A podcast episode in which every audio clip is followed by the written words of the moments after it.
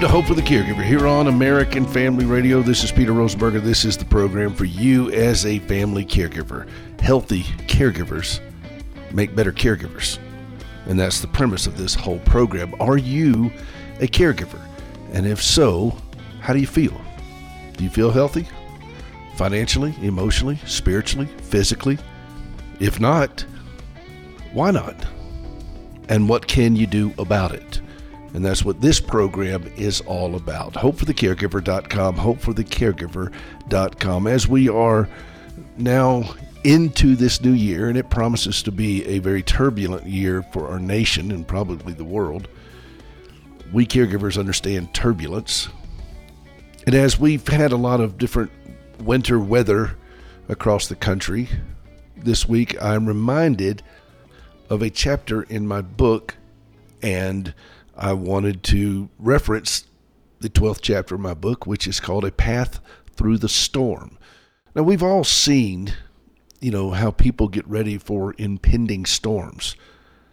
When storms loom, media outlets often show footage of people placing plywood on homes and businesses and hunkering down. And of course, with winter weather, you do all kinds of things as well. They've been having, uh, my wife grew up on the coast of uh, Northwest Florida down there in Fort Walton Beach, and she has family still lives down there. And anytime there's impending storms, you can bet they're out there getting ready for it, hunkering down and, and going to ride this thing out. They have to have emergency supplies and protect their windows and uh, you know you know you know the drill. Last month, severe tornadoes hit our former home of Nashville and in the surrounding areas. In fact, um, it hit about a mile where our son used to live, and it, was pretty devastating. And you've you've all seen footage of that. And so I wrote in this chapter about a path through the storm, and I reference those things. Caregiving is its own storm, although sometimes receiving advance notice, like hurricanes and so forth. Caregiving can often descend like a tornado, and there's just not much warning and it can last a lifetime. If cameras followed caregivers, many daily activities might resemble the frantic bustle of those boarding homes and businesses. Imagine trying to build a five year plan while simultaneously work to survive a hurricane. Incredulously, many caregivers regularly attempt such a feat. Well, and I will stop there for a moment. I'm, I'm, just reading from my book. It's called A Minute for Caregivers When Every Day Feels Like Monday, and they're just one minute chapters.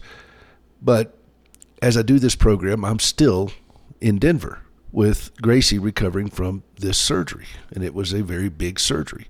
And to my best count, it was her 86th. We've been over here for six weeks where she's been inpatient. Now, my question to you is how do you have a five year business plan with something like this? Now, this is her fifth surgery in two and a half years, less than two and a half years, and her 86 in 40 years. That again, that I can count. That doesn't count all the hospitalizations. So how do you plan for that when you're constantly in damage control mode? And I used to put this unreasonable pressure on myself to do just that, to try to plan, to try to, we got to punch through this so we can get on with our life. And then over the years and decades, it dawned on me that this is our life and I have to take it in stride and just learn to walk through it and not look so far down the road.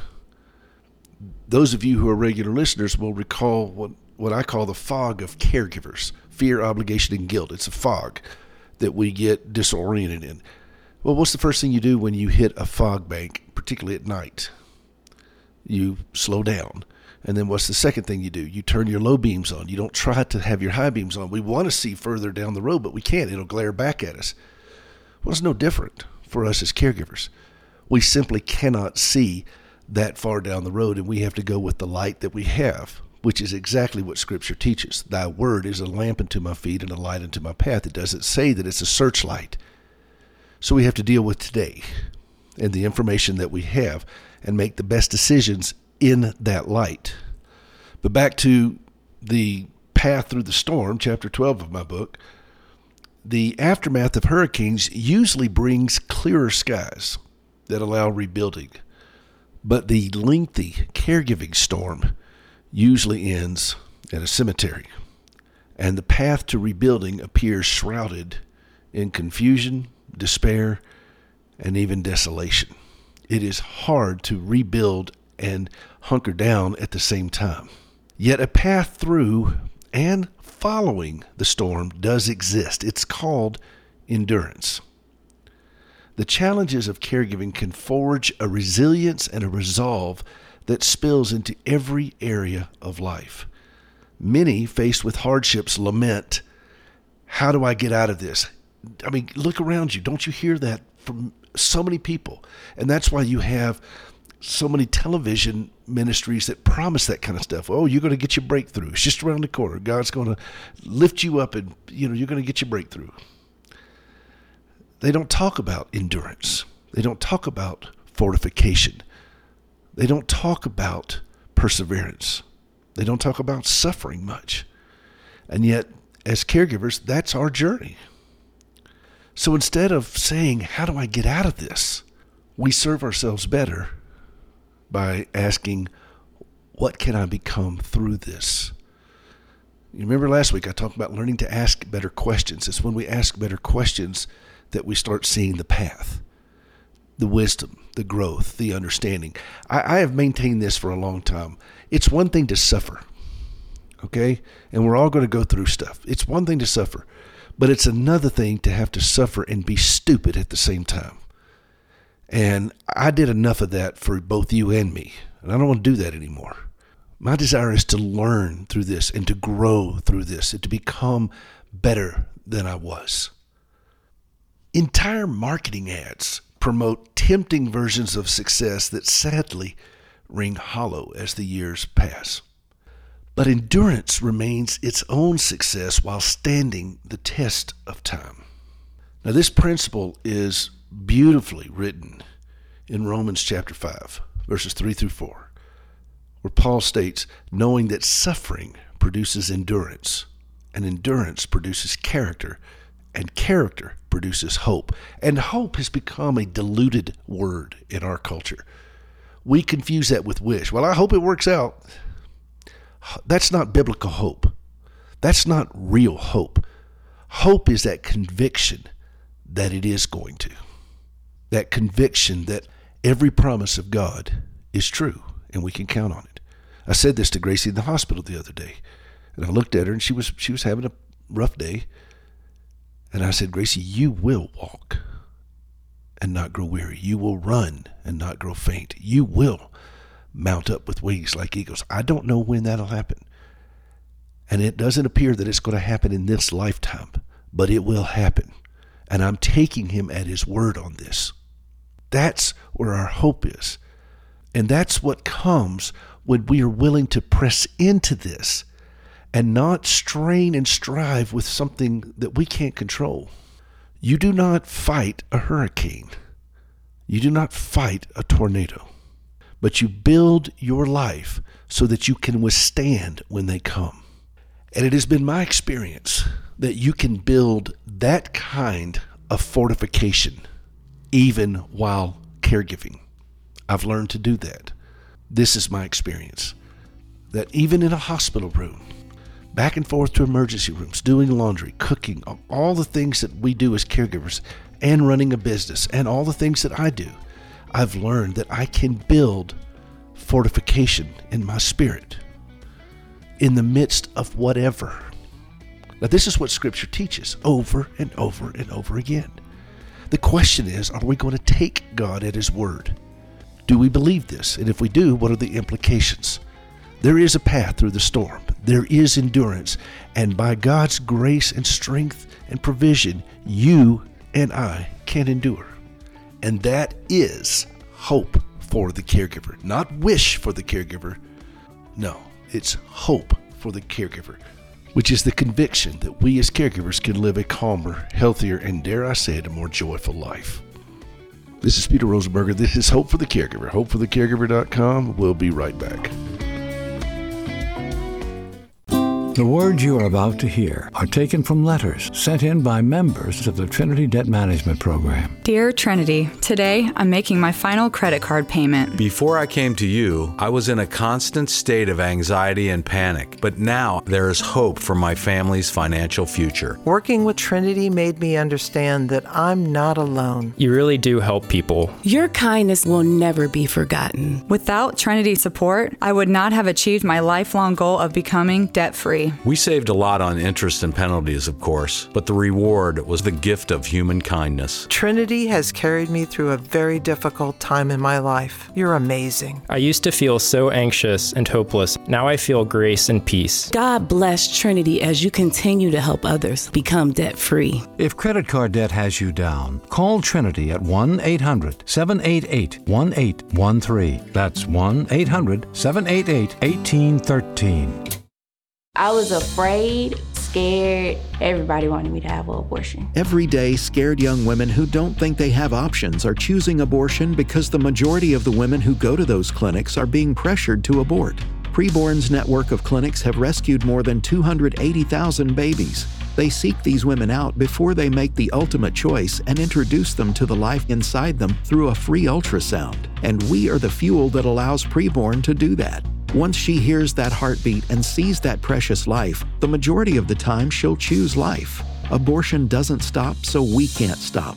Would you join with Preborn and AFR and help rescue 4,500 babies' lives this week? One ultrasound session costs $28, and $140 will sponsor five ultrasounds. Any gift will help. Please go to afr.net, afr.net, or call 877 616 2396. 877 616 2396.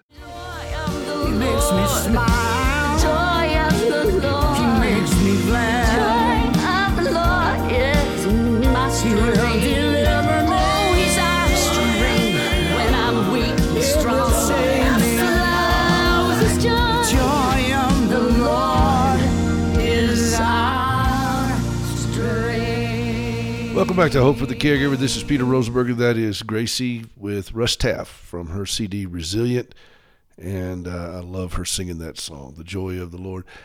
HopeForTheCaregiver.com, HopeForTheCaregiver.com. I want to turn your attention to a very unusual story in Scripture that a lot of people may not know. Gracie was struggling the other day, and I pulled out her Bible and I read to her from this passage in 2 Samuel. Now, let me give you some background on this.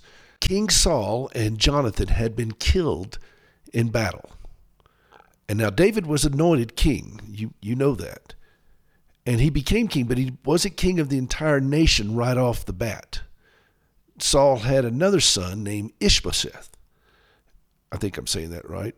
And he was a, proclaimed king by, I believe, Abner, uh, one of Saul's generals. And he ruled outside of Judah. Now, David was in Judah. And Ishbosheth was sleeping, and two guys came in who had been part of his kind of mercenaries that had worked for Ishbosheth, and they killed him in his sleep. And they cut off his head. They took it to David, thinking that they were going to get a reward. Now, you remember when Saul died, he threw himself on his own sword. The servant said he wouldn't kill Saul, and Saul threw himself on his own sword and killed him. And then the servant went and told David the news, but the servant lied and took credit for it. And David killed the servant for touching the Lord's anointed. He said, Your words have done this. And even though the guy didn't do it, he just lied about it in order to take credit for it. David killed him. Okay? Now, flash forward a bit of time, and Saul's other son, Jonathan's brother, Ishbosheth, was king of part of the nation. And then these two guys went in and killed him in his sleep, took off his head, and took it to David in order to curry favor with David. And David referenced back again what he did with the guy who claimed to kill Saul. And he killed those guys right there, had them killed, and cut off their hands, I believe their feet, and hung them up for everyone to see because they had gone against the king. So it didn't work out for either one of those guys. It was a pretty rough time back then. So then David assumes kingship over all of Israel. And he was musing one day and he called in a guy named Ziba. Ziba was the servant to Saul.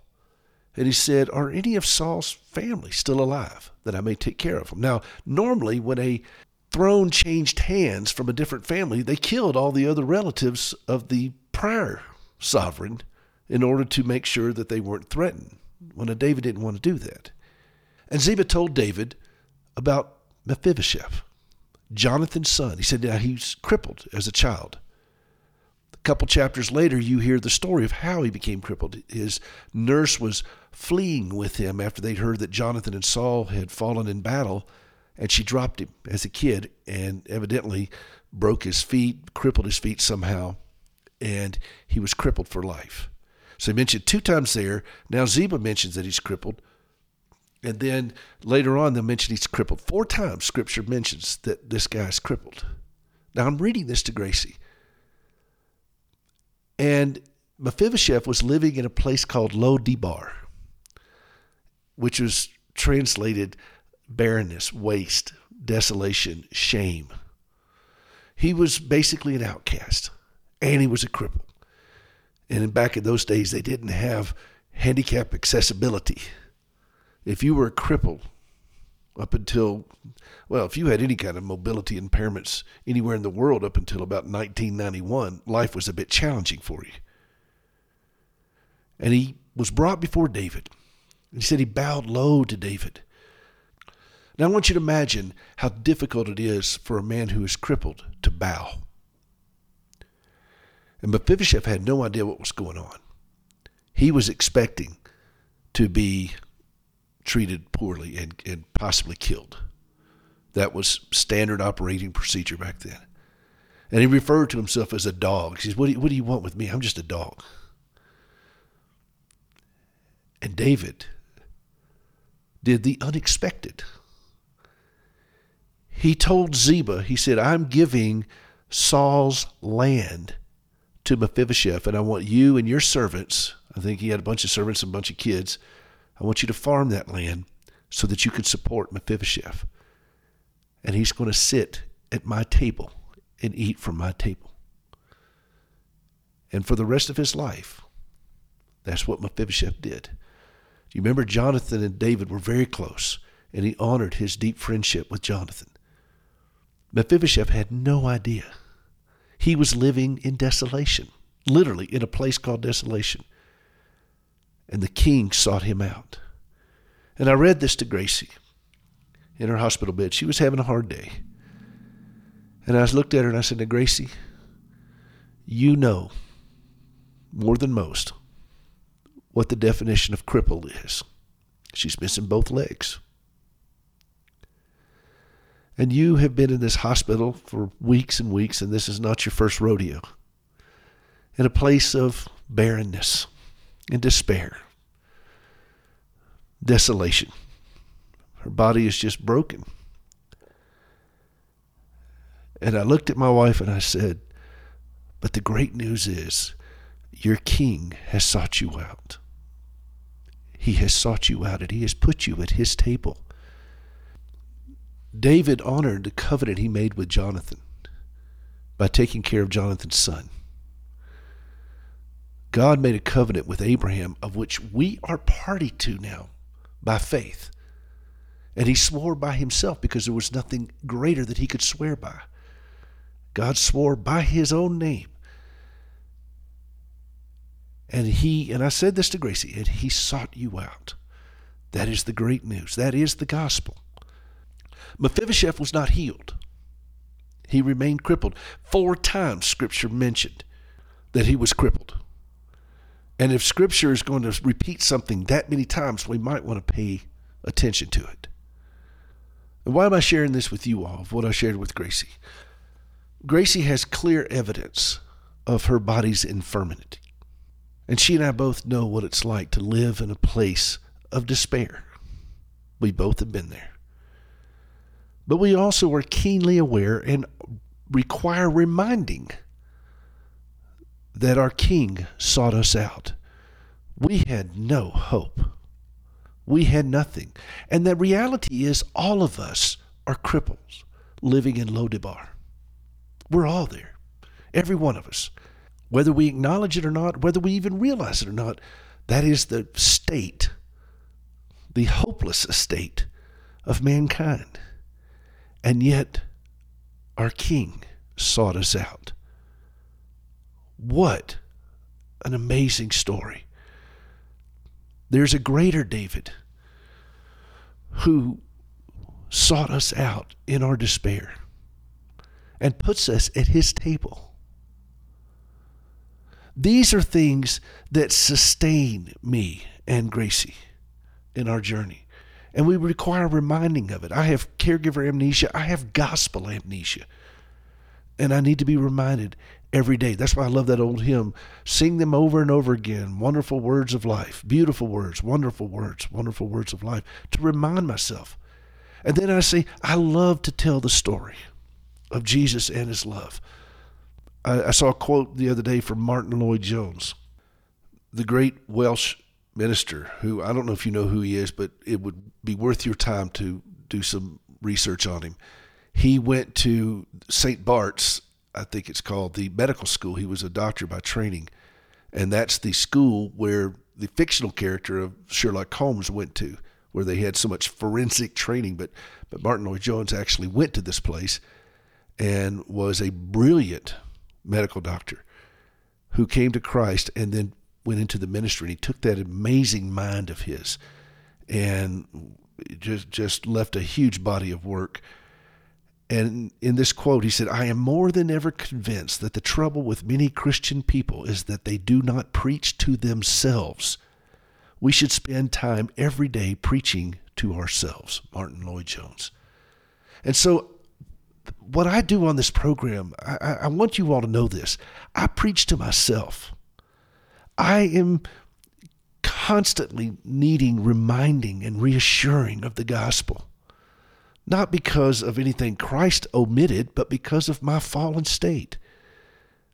To anchor myself into that, to think on this daily, so that when my wife is despairing, that I can remind her as well that her king sought her out, even in her crippled state. And he has placed her at his table. And I would say to you, my fellow caregivers, many of you feel crippled, whether emotionally or even physically. You feel despairing. You feel broken. You feel lost. You feel shame. You feel all of those things. And you may indeed be just immersed in that. But the gospel is is that your king through nothing you've done has sought you out. Your king has offered you a place at his table and provides for you. Doesn't mean that your challenges in this life will be evaporated and instantly overcome and done and everything's good and you're just life is happy, happy, happy all the time, time, time. Doesn't mean that because Mephibosheth lived the rest of his life crippled. But he lived the rest of his life sitting at the king's table in a place of honor. There is a greater David who has done this for you and for me. That's why I can look at Gracie and say, You will walk and not grow weary. You will run and not grow faint. May not happen in this lifetime, doesn't appear that it will. And He will sustain us and we will endure, as I said in the last block. But His promises are true to you and to me, and we can endure. We can stay steadfast. We can cease striving. We can be at rest, knowing that our King sought us out. What? What a picture of the gospel. See, that's the gospel. That is the gospel. That's the good news. We have to hear the bad news. And they said, Scripture said four times, the bad news that this guy was crippled, he was in a bad place. But then the king sought him out. And that's the good news. That is the gospel. And that is hope for the caregiver. This is Peter Rosenberger. We'll be right back.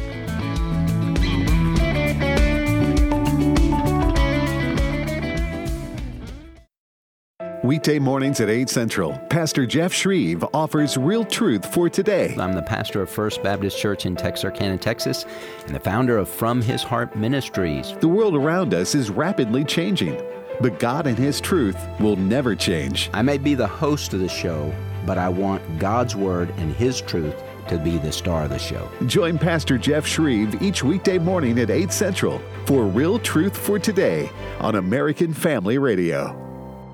The Friends of Israel today keeps a finger on the pulse of what's happening in Israel. Yesterday there was 66 new wounded soldiers, which in Israel numbers it's a lot of That's a lot. wounded soldiers. Yes. Relatively to the United States, it's like you had in one day 500 soldiers who got wounded, or- Yes. or, or 1,000. Okay, the hospital in Israel are full with the wounded soldiers. They get the, the rehabilitation start now. Hear the Friends of Israel today every Saturday afternoon at 2 Central on AFR. While in the emergency room with my wife, as she was struggling with the COVID 19 virus herself, and I looked at her, I said, Are you scared? And she said, A, a little bit, but I've been through worse. The Certainty of Mankind's History with Uncertainty, an article by Peter Rosenberger. And then, as her fever was approaching almost 103, she started singing In Christ Alone. I place my trust and find my glory in the power of the cross. And that's how she has anchored herself in the certainty of Christ through her huge medical journey that has included 80 surgeries, both of her legs amputated, 100 doctors have treated her, 12 hospitals, and now the COVID 19 virus. And so when we live with those kinds of uncertainties, anchoring ourselves in Christ, in Christ alone, that's the only place we can run to where there is certainty. To read this article and more, visit afa.net forward slash the stand.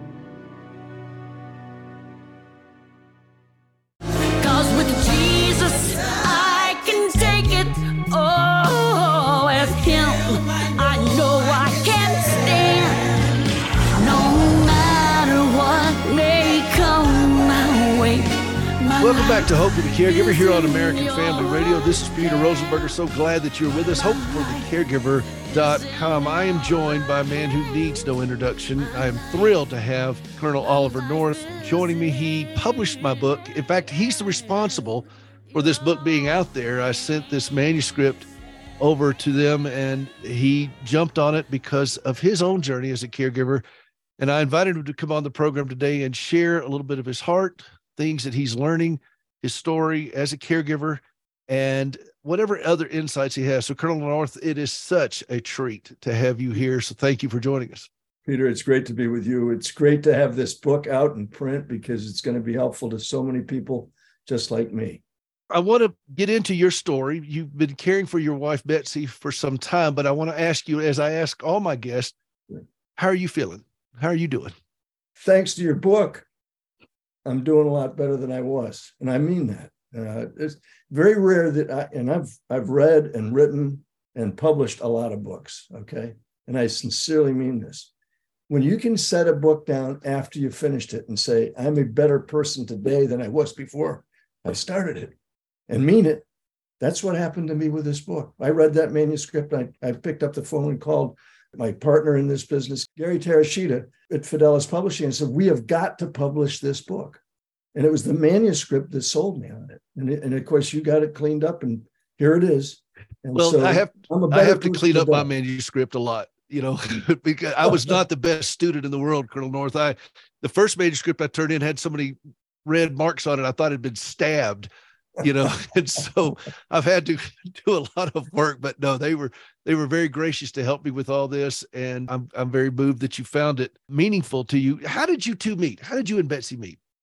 my cousin worked for Betsy. Betsy was a graduate. Um, she'd been to college in Virginia, then a graduate degree in in uh, Penn State in marketing. She was a, a retail sales manager for the Hecht Company, which at the time was a very big uh, department store. It's all gone now, of course. But my cousin worked for her, and she kept telling me that, that she was working for this absolutely gorgeous young woman who's who's super nice and and the right kind of person, and, and that I would really love to meet her.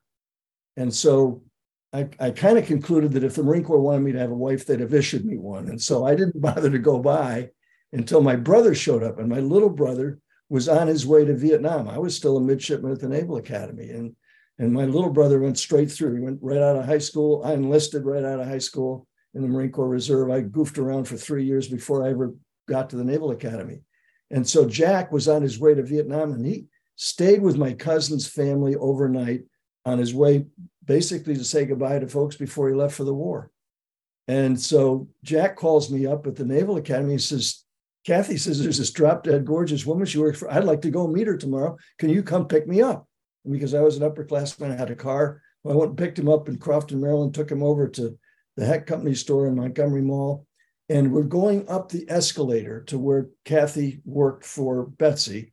And Jack gives me the elbow and says, if she's anything like that blonde at the top of the stairs with a mini skirt and those long legs and that blonde hair, I will date her. Well, of course, it was her. Okay. That's how I met with my brother trying to pick her up. And if he hadn't left for the war the next day, I might I might have missed out. But 55 years ago, we got married. It'll be 55 years in in uh, November 13th.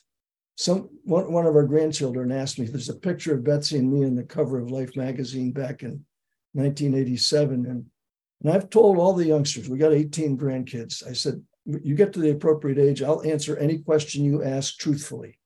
And so he looks at the picture and he says, and all of our grandkids call Betsy Nan because that's what she called her grandmother.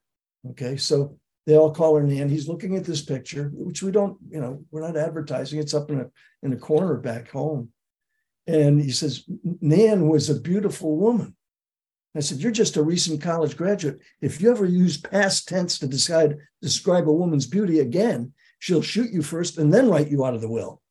And so he's now he's trying to make, make up for it. And he says, Well, um, uh, was it love at first sight? And I said, I, I promised I'd tell you the truth. No, it was lust.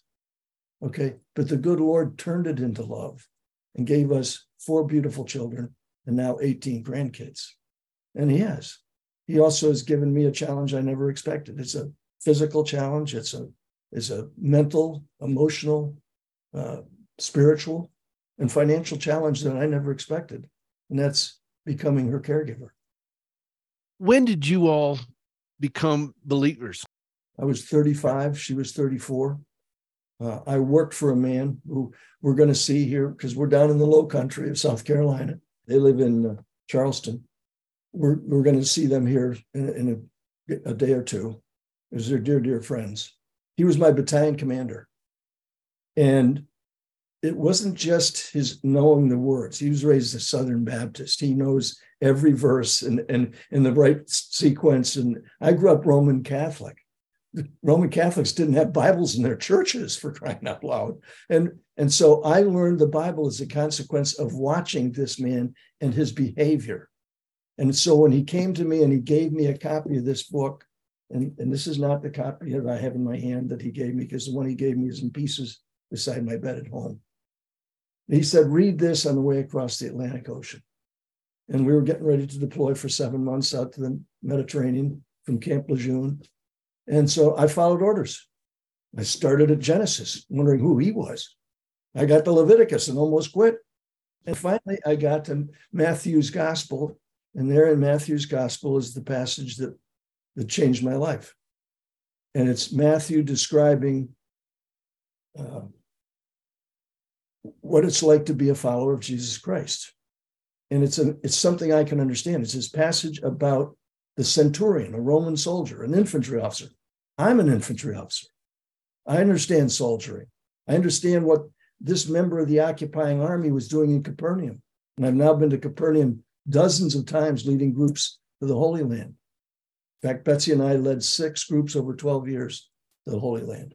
And there, reading about it, and right as we're coming into the Mediterranean, Capernaum is a place that's very important to the Roman economy because they've got salt and they've got fish. And there is Jesus Christ preaching, and the Roman soldier has heard enough about him. He comes down from his barracks at the top of the mountain at the top of the hill above the city. And he says to Jesus, I've got a sick servant at home. Would you heal him? And Jesus says, and I'm paraphrasing, forgive me. Sure, let's go. And the Roman officer says, No, Lord, I'm not worthy that you should come into my house. I'm a man of authority. I can tell someone to come and they come. I can tell someone to go and they go. All you have to do is say the word, and my servant will be healed. Just as John Grinalds had healed me, kneeling in the dirt over my broken body. And John Grinalds, his modeled behavior was what led me to say, These are the words of Jesus Christ. This is the person I want to be a follower of. And at the same time that was happening to me out in the Mediterranean, his wife Norwood was doing that to the wives of those of us who were deployed. And she led Betsy to the Lord the same way by her example and by learning the words in that book. So we were blessed right from the get go. That was 1977. So I was just barely 35. And, and for the last 40 some odd years, we've known Jesus Christ as our Lord and Savior. And that's a darn good thing because there's no good reason for me to be alive. I've been almost dead so many times, it's, it's hard to count them all. And yet, Jesus was saving me for a purpose. And now that purpose is I'm that, I'm that person who is her caregiver, first and foremost. And you've taught me a lot of how to do better at it. Well, you're very gracious to to say that, and I I'm listening to that because I know enough of your story to know how your faith must have been tremendously tested in Mm-hmm. very dark and lonely times, and then to go through all that you've gone through, and then now here at the sunset era of your life where you'd like to be able just to sit back and relax, it's being tested in ways that you never expected. What is a what is a verse? What is a passage in scripture that particularly sustains you now as a caregiver? And why? Well, Romans 8 28, we know all things work together for good for those who love God, uh, for those who are called according to his purpose. I think I got it right. And, and that certainly is relevant to where I am right now. And all things will work together for good, not necessarily by my definition. Okay. I know where I'm going and why I'm going there and where and why she's going there. Because our Lord and Savior is going to say, well, well, don't throw him into hell. I, he's one of mine. I want him me where, where, where I am for my greater honor and glory, right? That wonderful passage. So, Well, it's like Alistair Just- Begg said with the uh he had a great message about the thief on the cross that shows up into heaven and they're asking, Why are you here? He said, Well, the man on the middle cross said I could come. you know, and That's it. that's it. Yeah. And so all things work together for good. And, and the good is not my definition. I mean, what we've what we have given up, the spontaneity of what we look forward to. I mean, I, I promised her I was going to retire at 80. Okay. And almost made it. I, I retired a little bit before 80 because of this. One of the great blessings of my life is I've spent my entire life in the in the company of heroes. My dad was the first hero I ever knew, a hero from World War II. All my uncles were Marines and they were all heroes in the Korean War, World War II, or both. And so I did I did that for 25 years in the Marines, and then Fox News hired me, and Fox paid me a heck of a lot more to get shot at than the Marine Corps did. And thank God because we saved we saved a lot. And thank we thankfully we did because now we're we're caught in a situation where we need it and we need the we need the help. So the spontaneity of what we caught, caught on the, the bucket list of Betsy, if, if if Betsy were here in the room right now and I said, what are the first three things you want to do as soon as you get better? I said, well, I want to lead another group to Israel. We did six of them over a 12 year period of 50 plus, over 100 sometimes. And it was a powerful experience. I learned something every time I went. And I've been to Israel over 30 times in my life. So I do another trip to Israel? I'd love to do another river cruise. The last river cruise we did was from Paris down to Normandy to celebrate the sacrifice on a, on a June morning in 1944. And Mm. we did a bunch of other rivers. And she said, we'll, we'll go down to my beach house in South Carolina. And of course, that's where we are now. For the longest period, in all the years, she she designed and built this house.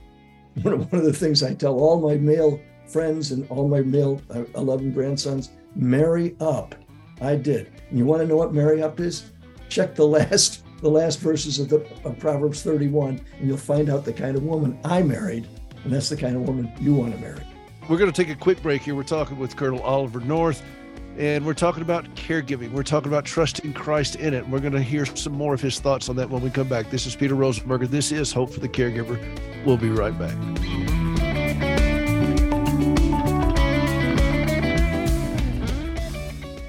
I'll never forget walking into the hospital room after Gracie had her second amputation. Both legs are gone now. And she looked at me. She said, I know what I'm going to do. And I was kind of startled. I said, well, What are you going to do? She said, I'm going to help provide prosthetic limbs to my fellow amputees and tell them about Jesus. And I said, Well, baby, can we get out of the hospital first?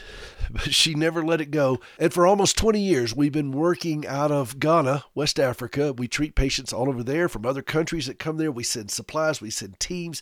We sponsor patients. We work with a prison where inmates volunteer to disassemble used prosthetic limbs so we can recycle the parts. All of this because Gracie trusted God with her heartache. We've got a huge shipment of supplies that is being loaded up right now to go out soon. Would you help us do it? Standingwithhope.com slash giving. Standingwithhope.com slash giving. There's prosthetic feet, knees, pylons, sleeves, adapters, all kinds of connectors. All of these things we are sending over there so that people can walk. We're going to point them to Christ. Help us out. Standingwithhope.com slash giving.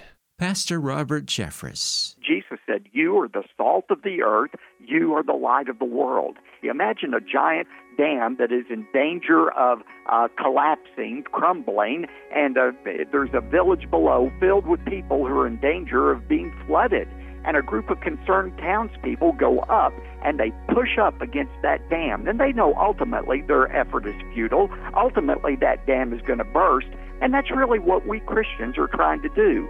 We're not going to save this culture. We're not going to prevent its ultimate collapse, but we're to push back against evil for as long as we can to give people an opportunity to hear the life changing gospel of Jesus Christ. We're to be a preservative, pushing back against evil, but at the same time, we're to be sharing the light of Jesus Christ. And I believe we're to get involved and not get in our spiritual silos and wait for the end to come. A reminder from American Family Radio.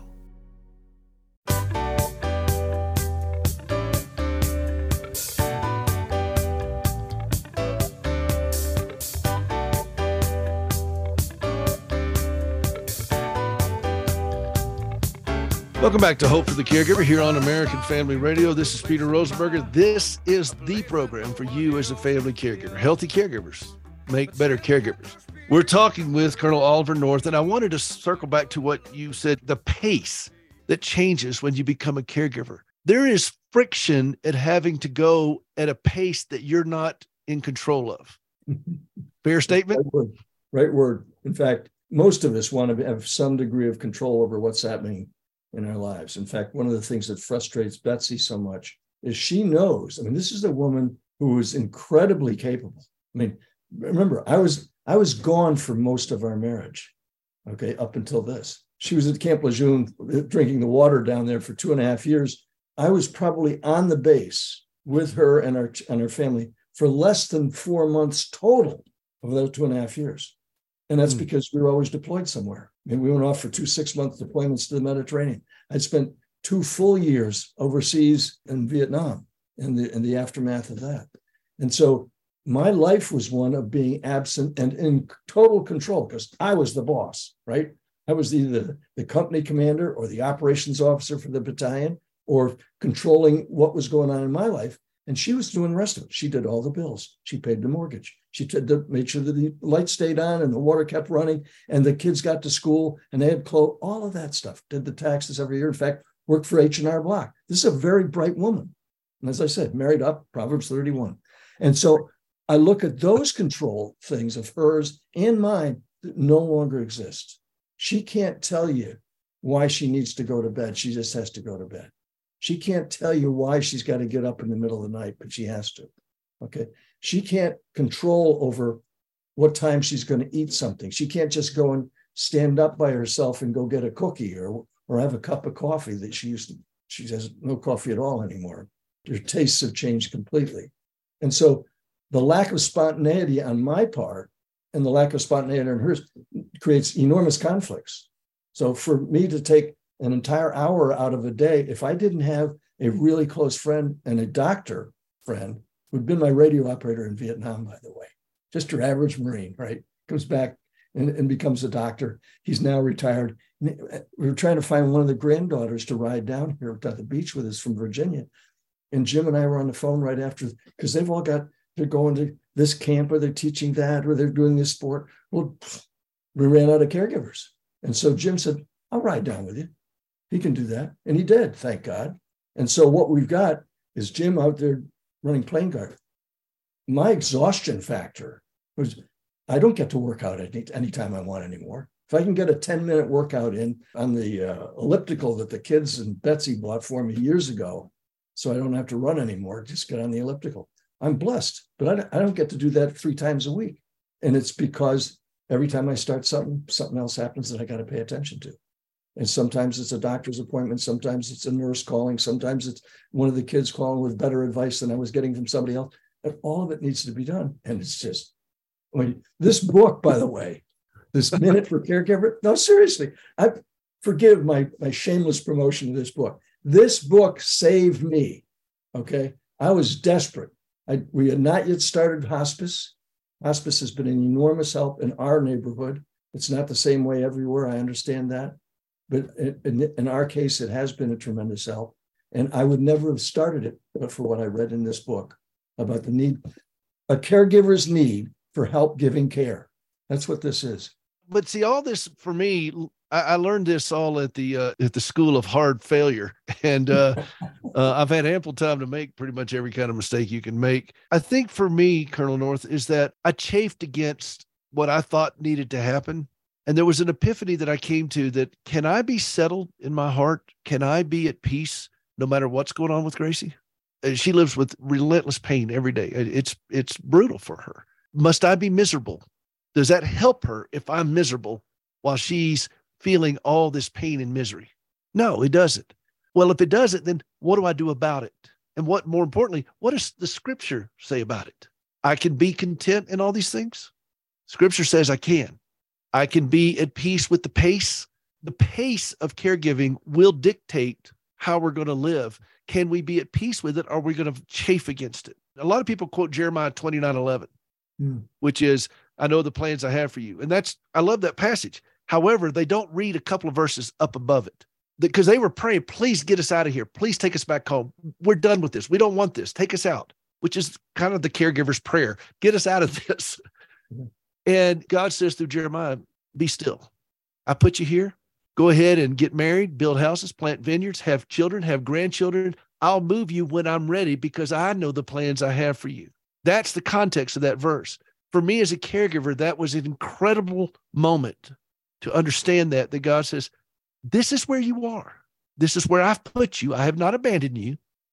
Be still and trust me. And how do I know that I can trust him? It's because of the cross.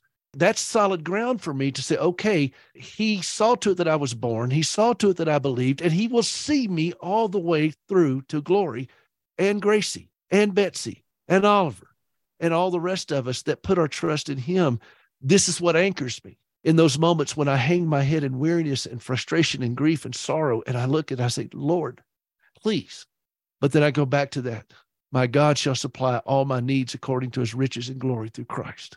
This is why I wrote this book that you were so gracious to publish because I wanted my fellow caregivers to see this and understand it in a way that made sense to them as a caregiver. And I can't thank you enough for affirming that that that it that I hit the mark from one just one caregiving husband to another. What are your thoughts about marriage as as a husband in this situation? Because a lot of men now are starting to become more caregivers more than they used to be. Uh, in sickness and in health, good times and bad. Never expected that I'd be in that situation. In fact, almost everybody who's who's known us any length of time automatically assumed she would bury me. So I've got my, my spot at Arlington already picked out, right?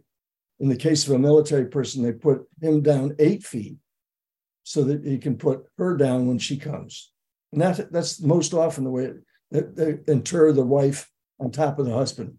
So Betsy's always said, Well, I'm going to be in charge. And so I got you, honey. The, the fact is, I believe I believe the vows that we took at marriage. I believe that marriage is the best thing that ever happened to us. The byproducts of those that marriage are those four kids, their mates, and now 18 grandkids.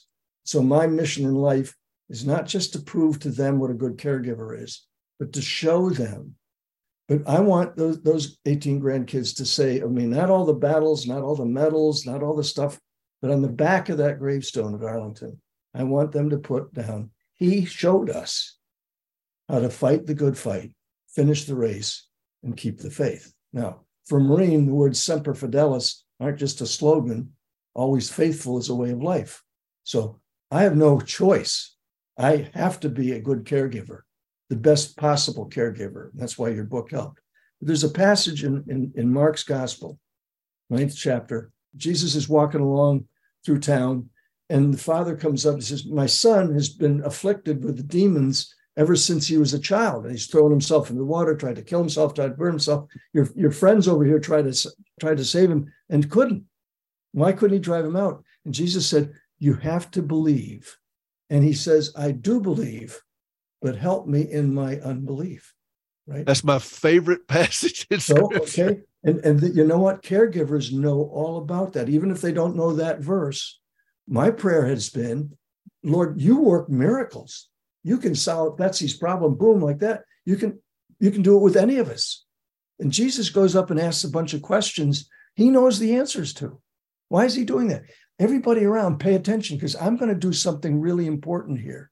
Jesus already knows the answers to all the questions he asks, but he wants those, the 12 and the, the crowd that's gathered around him, to hear this because it's important. Jesus has been teaching me how to be a better follower of him, just put my faith in him. It's going to be all right. It may not work out quite the way I think it should, or Peter thinks it should, but it's going to work out okay. Romans 8 28 is true. Romans 10 9 is true. You have to believe. Mark's gospel is true. And so my encouragement is that you are encouraging thousands and thousands of others like me caught in what's the right answer? Why isn't why isn't there a miracle? And so my prayer has been, Lord, work a miracle. But if that's not to be, please take her gently. And unlike most people who've ever been afflicted with this, she is not in pain. After she fell and broke her hip, the only thing she had for pain was Tylenol. The government of the United States gave me, gave me a brand new knee. I took every pain med they had. It didn't bother me a bit. She didn't need it. It's because the good Lord says, You're gonna, this isn't gonna bother you.